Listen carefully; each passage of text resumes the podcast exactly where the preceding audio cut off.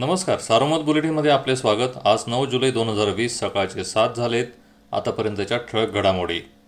दोन दिवसांपूर्वी राष्ट्रवादीत गेलेले पारनेर येथील शिवसेनेचे नगरसेवक स्वगृही परतले आहेत. मुख्यमंत्री व शिवसेनेचे पक्षप्रमुख उद्धव ठाकरे यांच्याशी समाधानकारक चर्चा झाल्यानंतर सेनेत थांबण्याचा निर्णय झाल्याचे या नगरसेवकांनी म्हटले आहे. या नगरसेवकांनी आपल्या अडचणींसंदर्भात राष्ट्रवादीचे आमदार निलेश लंके यांच्याशी संपर्क साधावा अशा सूचना देण्यात आल्या आहेत. यामुळे माजी आमदार विजय आवटी यांना साईड ट्रॅक करण्यात आल्याची चर्चा सुरू झाली आहे. नाशिक पुणे रेल्वे मार्गासाठी भूसंपादन अधिकारी नियुक्त करण्याच्या हालचालींना वेग आला आहे. महाराष्ट्र रेल्वे इन्फ्रास्ट्रक्चर डेव्हलपमेंट कॉर्पोरेशनने जिल्हाधिकाऱ्यांकडे याबाबत माहिती मागविली आहे. नाशिक संगमनेर पुणे शहराला जोडणाऱ्या रेल्वे मार्ग प्रस्तावाला केंद्र सरकारने नुकतीच मान्यता दिली. प्रस्तावाला राज्य शासनाच्या मान्यतेची प्रतीक्षा आहे. याकरिता लागणारी जमीन संपादन करण्याच्या दृष्टीने कार्यवाही सुरू झाली आहे. भंडारदरा धरणाच्या पाण्यावर मोठ्या प्रमाणात वीज निर्मिती होत आहे. यंदा एकट्या जून महिन्यात विद्युत गृह क्रमांक एकमधून तब्बल पंच्याहत्तर लाख सोळा हजार सहाशे युनिट तर विद्युत गृह क्रमांक दोनमधून बावन्न लाख बत्तीस हजार अशी एकूण एक कोटी सत्तावीस लाख अठ्ठेचाळीस हजार आठशे युनिट वीज निर्मिती झाली. हा आतापर्यंतचा विक्रम आहे.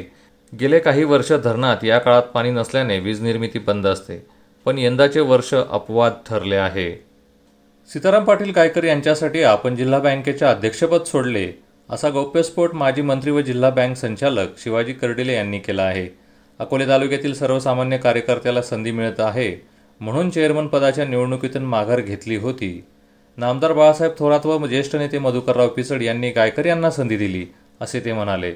अगस्ती सहकारी साखर कारखान्याच्या वतीने बँक पदाधिकाऱ्यांचा बुधवारी सत्कार झाला यावेळी ते बोलत होते. सध्या वाऱ्याची दिशा बदलली असून पश्चिमेकडून पूर्वेकडे वारे वाहत आहेत.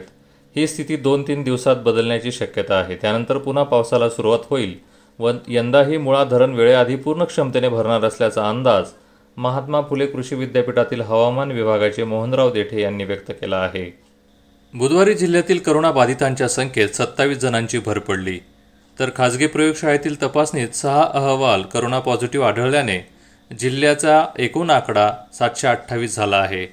दरम्यान संगमनेर तालुक्यात सर्वाधिक अकरा बाधित आढळून आले आहेत.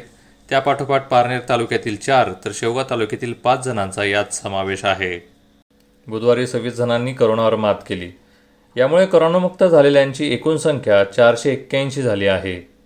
श्रीरामपूर शहरातील तीन जणांचा करोना अहवाल पॉझिटिव्ह आला आहे. त्यामुळे तालुक्यात करोनाबाधितांची एकूण संख्या अडोतीसवर पोहोचली. अद्याप पंचवीस जणांच्या अहवालाची प्रतीक्षा आहे.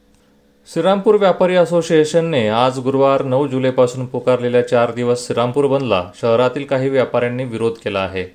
हा एकतर्फी निर्णय असल्याचा आरोप त्यांनी केला. या बंदमध्ये सहभागी होणार नसल्याचे फलकही शहरात लावण्यात आले. व्यापाऱ्यांनी स्वयंस्फूर्तीने बंदचा निर्णय घेतल्याचा दावा व्यापारी असोसिएशनने केला आहे. या बंदच्या पार्श्वभूमीवर शहरातील व्यापाऱ्यातील मतभेद मात्र चव्हाट्यावर आले आहेत. राहता तालुक्यातील लोणी बुद्रुक गावात बुधवारी तिघेजण करोनाबाधित आढळले.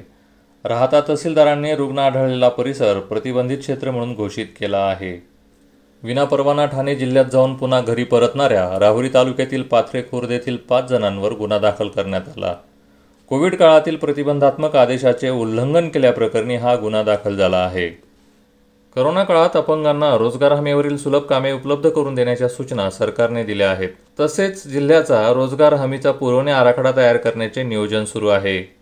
या होत्या ठळक घडामोडी सविस्तर बातम्यांसाठी वाचत राहा दैनिक सार्वमत किंवा देशदूत डॉट कॉम या संकेतस्थळाला भेट द्या. नमस्कार.